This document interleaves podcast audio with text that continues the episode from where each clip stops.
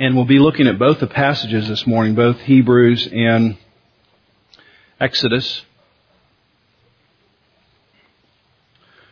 Nancy, my wife, prefers when I don't talk to her during movies. You have somebody like that, you're trying to focus and trying to talk to you during the movie. But when we're watching movies, especially if it's a thriller or some kind of unfolding story, I just cannot resist. And so I lean over and I whisper, I say, oh, you need to, you need to remember that part. That's going to come back. That's going to be part of the ending. She puts up with those irritations. And by now she's figured out she likes it. I like it when she tells me how smart I am. So when the movie's over, she says something like this, how, how is it that you always pick up these clues or these foreshadowings in the middle of the story that always come to work back out at the end of the story? When you read Hebrews, it's like sitting next to somebody who likes to whisper to you during the movie. Because the, the writer of Hebrews is looking at this unfolding drama of the Old Testament, and every time there's a picture, he wants to nudge you and say, hey, that's going to matter in the end. That's going to be a, a foreshadowing of something that's going to come about. So you need to, you need to sort of log that little piece of information in your mind because you're going to see it again and you're going to say, oh yes, okay, now I see that. And so we're here with the writer of Hebrews, and he's telling us some things, and he's saying, look, everything in the Old Testament, this unfolding drama, this thriller of the Old Testament, is pointing to one particular person and one particular event, and that's the person of Jesus Christ, His life, His death, and His resurrection. So when you look at Hebrews in chapter 1 and you come across angels, the, the writer of Hebrews is sitting next to you and saying, okay, okay now, the person that's coming, he's going to be superior to angels. And then you, you keep going in the unfolding drama and you get to Moses and the writer of Hebrews and says, okay, Moses now, he's pointing somewhere, he's pointing to Jesus. So you need to pay attention to this little piece of information. When you read about the Sabbath in the Old Testament, oh, okay, okay. You know this rest that God's talking about? The real rest is going to come when Jesus Christ comes. In chapter 5, when you read about the high priest, he says, okay, now this is just a shadow of the real high priest that's coming. The real high priest is going to be Jesus. And so all the shadows of the Old Testament are just shadows. They give you a, an outline of what's to come. And when the real things come, then you don't need the shadows anymore. Now, I just thought about this in terms of trying to help uh, maybe our younger students here. What what would this look like? And I thought this way. We have a spotlight up there, and if we turn that spotlight on today, and I stood on the stage, you would see my shadow. And you would be able to tell some things by just looking at the shadow. You would say, okay, it looks like a person. It doesn't look like a tree or something like that. You would say, well, it looks like the person maybe has short hair. It looks like the person is extremely athletic. I mean, these are the kinds of conclusions that you would naturally come to by looking at the shadow. And then when, when the real person popped out on the stage, you'd say, wow, so much better than the shadow. Right? Isn't that what you would say? Some people say, uh, Pastor, go back to the shadow.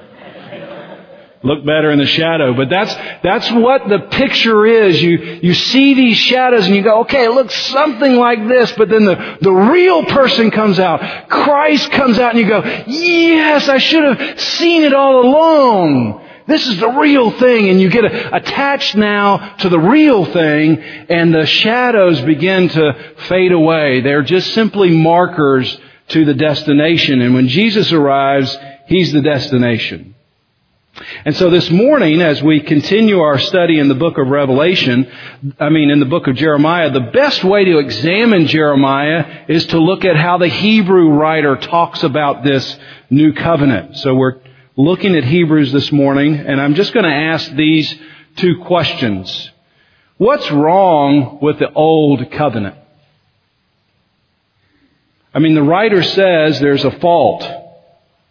And because there's some kind of fault, you're naturally leaning towards, well, okay, there's something faulty here, so I gotta be looking for something else. And so I want to try to look at what's wrong with that first old covenant. And secondly, what are a couple of the new covenant characteristics? We find ourselves in the new covenant. So what are some characteristics about the new covenant? First of all, what's wrong with the old covenant? You see in verse 6 and 7, Christ has obtained a ministry that is much more excellent. I looked at that phrase and thought, you know, if I use that in a term paper, you know, my editor would say, much more excellent, you know, let's try something else. But I think the writer is just saying, I can't get enough good words packed together to help you understand how much better this second covenant's going to be. Some versions say superior or exceedingly better. Christ has obtained a ministry that is superior than to the old, just as the covenant he mediates is better. For if the first covenant had been faultless, there would have been no occasion to look for a second. So here I want to turn back to Exodus chapter 24 to help us understand the first covenant. Because this is where this covenant gets confirmed, is back in Exodus. And we see it in the beginning in verse 7. Moses has led his people out of Egypt, and here they are around Mount Sinai, and he's going to take the, the law and he's reading it to them. He took the book of the covenant and he's reading it to the people. And what do the people say after he's read the law? He's read the Ten Commandments. The people say, we get it. And we are going to do that. And then Moses seals this covenant with blood. And then something very interesting happens in verses 9 through 11. Moses, Aaron, and his two sons, and these 70 elders, look what it says. They went up and met with God, and they sat down and had a meal together. I mean, you already know as new covenant people where we're moving towards, where somewhere we're going to sit down at some table with God and we're actually going to have this meal together. And that's what's happening at the end of the Old Covenant. There's a meal that's being shared between God and His people. And really, unbelievably, God Almighty is saying to His people, I want to be your friend. Would you mind just coming over for dinner? Can we just sit down and share a meal together? Just you and me?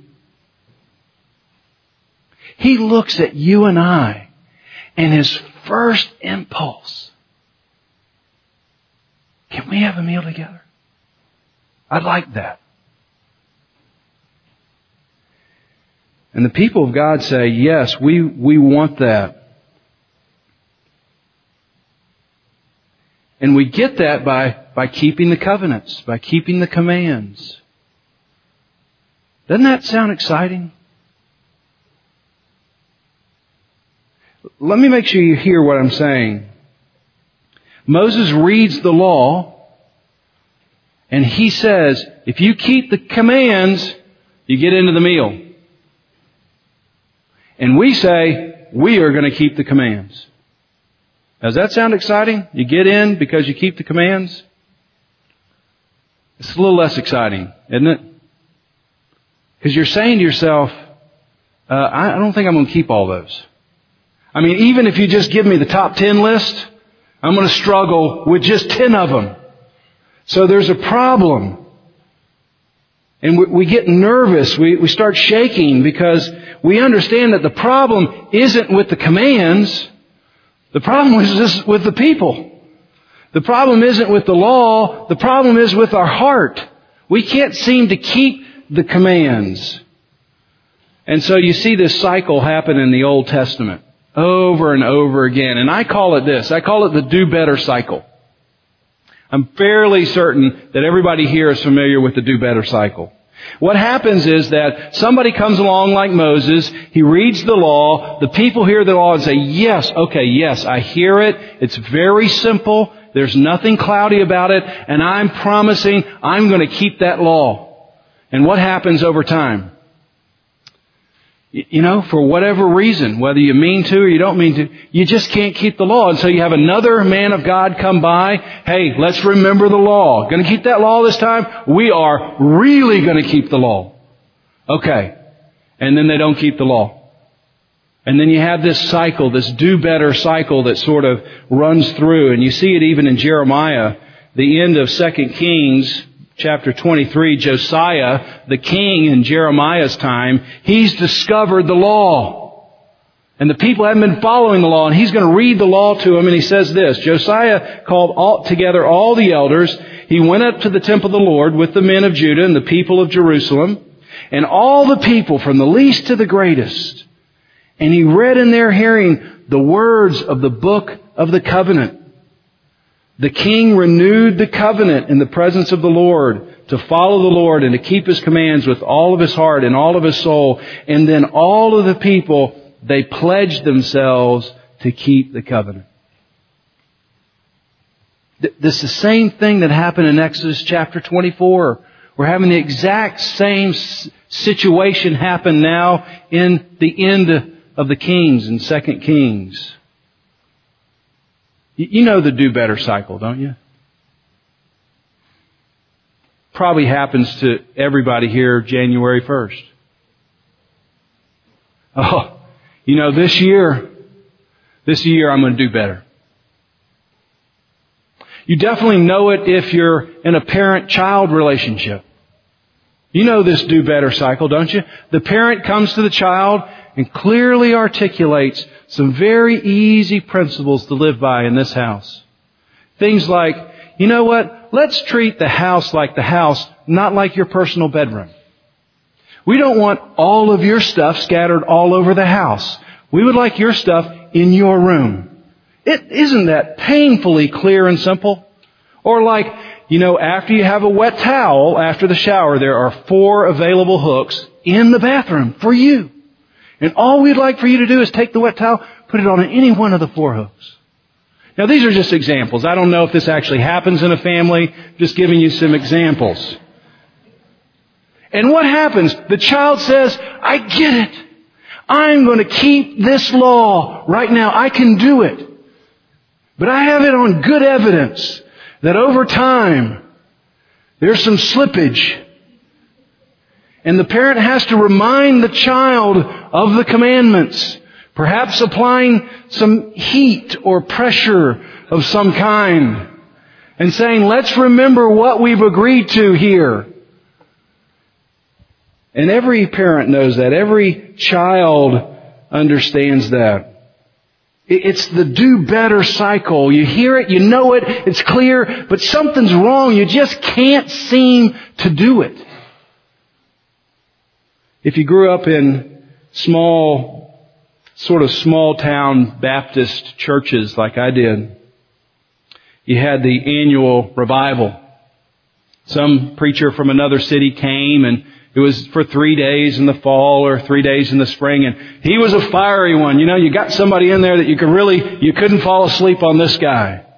And he told you what you needed to do and he had all the mannerisms down. And every year, You'd come down the aisle going, this is the year. I'm going to do better. And it's that cycle of the Old Testament. We see it in our own lives. And we can conclude in our own lives or in the lives of the people in the Old Testament, the do better cycle does not work. The do better cycle never fully takes. And so Jeremiah understands this, and in chapter 30, sort of totally exhausted with his congregation, he looks at them and he says this, Your wound is incurable. your injury is beyond healing. And there's no one left to plead your case. This is a low point. We, have tried to do better. We've tried it 25 years. It's just not taken. And I can see that you have a wound that cannot be cured. You have a disease that knows no healing. There's nobody left to come in and mediate for you. And Hebrews chapter 8 verse 9 shows how this old covenant ends. Because they did not remain faithful to me. And in the NIV it says this, I turned away. That's the end of the old covenant. The do better covenant didn't take. The people couldn't keep the commands. And so God himself turned away. And that's where we're left. And we ask, is there, is there any kind of hope? God, I see the, this do better cycle. I understand the commands. I just can't keep them. Is there any way I can live under a new covenant? Any chance of that? And Jesus comes on in the scene and says, yes! There is a new covenant. And the new covenant, guess what? It's not going to be about what you do. It's going to be about what God's done. And it's a, it's a, it's a new thing. In fact, the old covenant was meant and is working well when it points you to the fact that you can't keep it. You can't be religious enough to get to God. And once you understand that and you say, I just can't make it on my own, you're looking around for a seven, second covenant and Jesus says, I'm it. And I'm going to keep the covenant on your behalf. You trust in me and I'm going to get you all the way home. And that's the new covenant. So let's look at that just briefly in a couple of ways. Verse 10 here is one of the things that we read in our call to worship. I will put my laws in their minds and write them, but I'm going to write them on their hearts. Something new is happening. It's going to be an internal work. It's going to be an inside out work rather than the law is an outside in work. All of us understand that. The law always takes an outside in approach. Here are the things that you're not doing well. Here they are written out and this is what you need to do. You're trying to fix all of the outside components of somebody without really addressing the issues of the heart. But you understand that the law can never get to your heart. It might motivate your behavior. If you see a police officer driving behind you, you're highly motivated to go the speed limit. But that doesn't mean in your heart you want to go the speed limit. That just means you don't want a ticket. So some external pressure has been applied for you now to be obedient, but it doesn't mean that's changed the condition of your heart. I used this illustration about a couple of months ago, and somebody was telling me a time that he and his family went out to dinner. You remember this? And they had several kids, and the kids were mostly being good except for one of them, and the one of them said, I want to stand up in the booth during my dinner. Well, this is usually not a preferable activity during your dinner. And so the father says, hey, you know what? If you don't sit down, you're not going to get dessert. And so that's all he says. Then sort of over the course of the meal, as the dessert time is getting closer, what do you recognize? Little kid gets closer to the seat. Finally sits down. Dessert comes out. Everybody gets one except for the little kid. I'm sitting down. And the father said, yeah, you eventually sat down. But I could tell you were standing up in your heart. You ever felt that way? Hey, I'm, I'm physically doing something, but really the problem is I have a heart condition. I actually need a heart transplant. I need something to be happening internally to me before I could ever begin to obey the external laws. And when Jesus comes, He's saying, I'm to start with your heart. That's what I'm going to start with. That's what I'm most concerned about. And then once we get your heart right, then the external things can fall out from that. But if we don't have the right heart, we're going to be in trouble. And Ezekiel says this about the heart transplant. I will sprinkle clean water on you, and then you will be clean. I will cleanse you from all of your impurities. How? How are you going to do that? I will give you a new heart. I'm going to put a new spirit in you. I'm going to remove from you your old heart of stone, and I'm going to give you a new heart of flesh. It's an internal spiritual rebirth. It's exactly what Nicodemus learns. Remember when he comes to visit Jesus?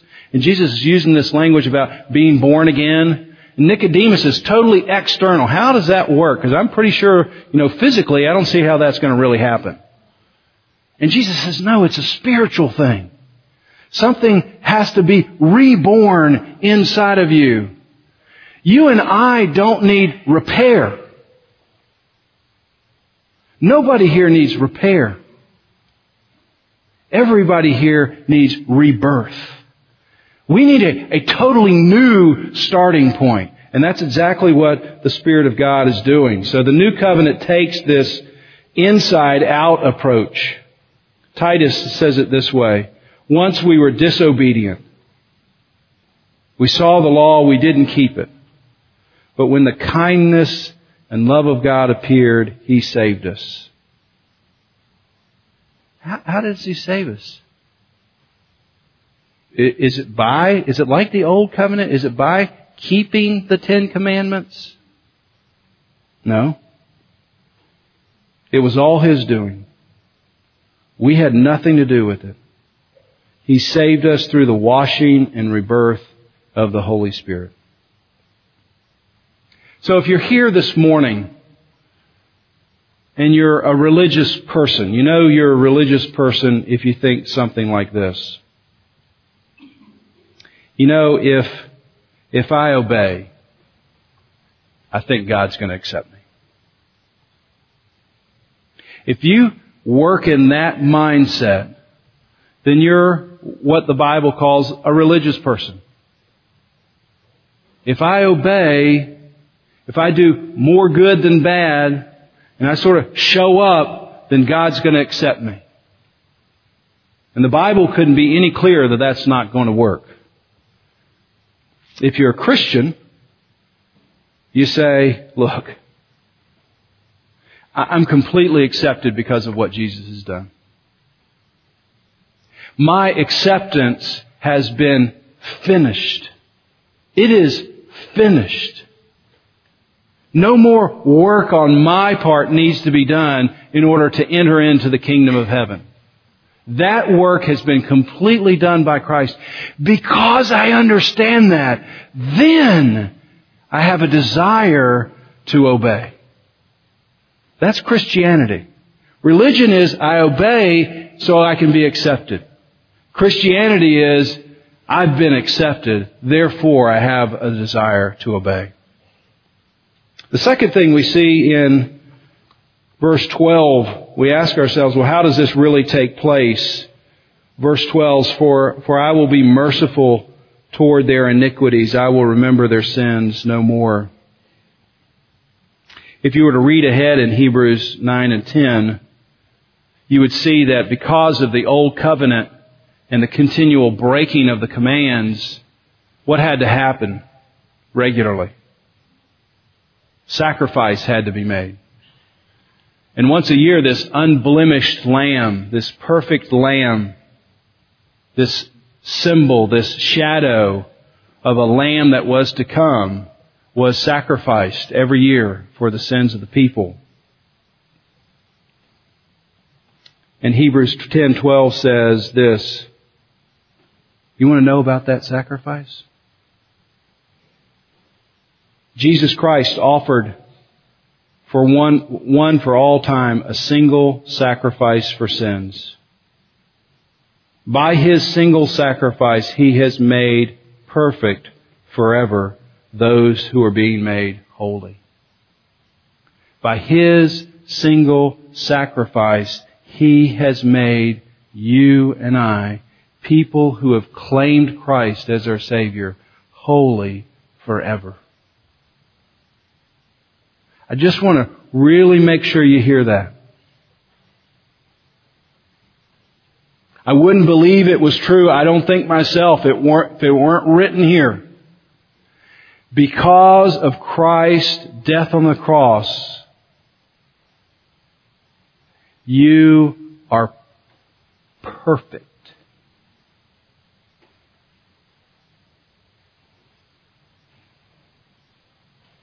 You are perfect. Isn't that incredible? I mean, you don't know what I think. You don't know some of the things I do. How is it that I could be perfect? Well, in the old covenant, I'm not. And so I need something else to wrap itself around me so that when God looks at me, He doesn't see the way I see myself. He sees somebody else and He sees Christ. Remember in the Old Testament, I mean in the Old Covenant, the end of the Old Covenant, what happened? God turns away. And Jesus Christ comes in at the Last Supper. And remember what He says? This is the blood of what? The new covenant. And so when on the cross, Jesus cries out, My God, my God, why have you forsaken me? At that point, all of your breaking of the law was put on Christ. And all of His perfections were transferred to you. And so God turns away from His Son in order to turn back to you. He was forsaken so that you can be accepted. That's what's happening in this new covenant. And so in Jeremiah chapter 20 or chapter 30, when he sort of exhaustingly looks at his congregation and he says, there's nobody left to mediate. Then God says, no, no, Jeremiah, let's look at chapter 31. There's going to be a new covenant. There's going to be a, a new mediator. There's going to be somebody who comes down and, and bridges the gap. And when the gap gets bridged, Jeremiah, it's going to be up to this person. It's not going to be up to you guys anymore. And he's going to fulfill that Old Testament perfectly. And when you latch onto him, guess what happens? It's the most unbelievable thing. You get to come back to the table. You and I get to be friends with God. He looks at you now as a child of God and He says, You're perfect. Let's be friends. Let's pray together.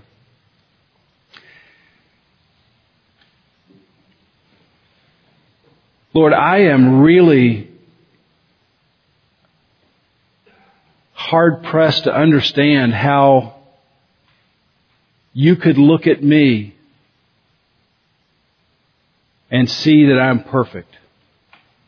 It's so easy for me to live underneath the old covenant and see uh, that I'm not keeping some things, to try to keep a tally or be like an accountant and hope that my good deeds are enough to get me in. And you're looking at me saying, Paul, that is not going to work. Somebody else has to keep it on your behalf. And you need to trust in that person alone for your salvation. And we hear the Hebrew writer today lean over and whisper in our ears and say, Hey, that new covenant,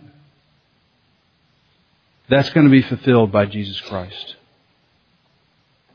And so I pray particularly for those people here who still live in an old covenant way in their mind. They're convinced that somehow their good deeds could be enough.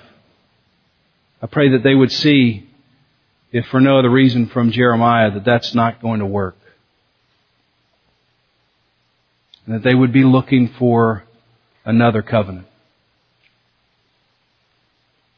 I pray that those who are here who live underneath the grace of the new covenant. That you would help us to move out into this world knowing that we're free from your condemnation and free to give our lives away to this city and the world. In Jesus' name, amen.